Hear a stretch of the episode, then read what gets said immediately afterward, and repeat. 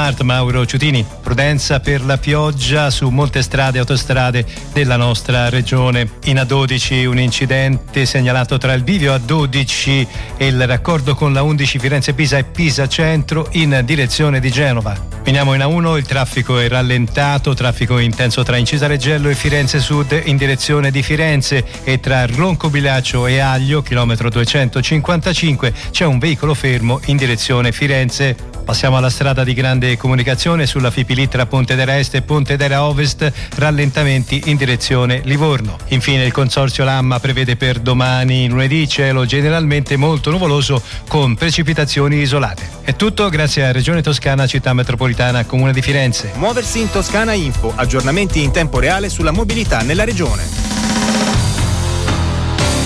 Controradio, buon ascolto e buon viaggio. FM 93 6 98 e 9.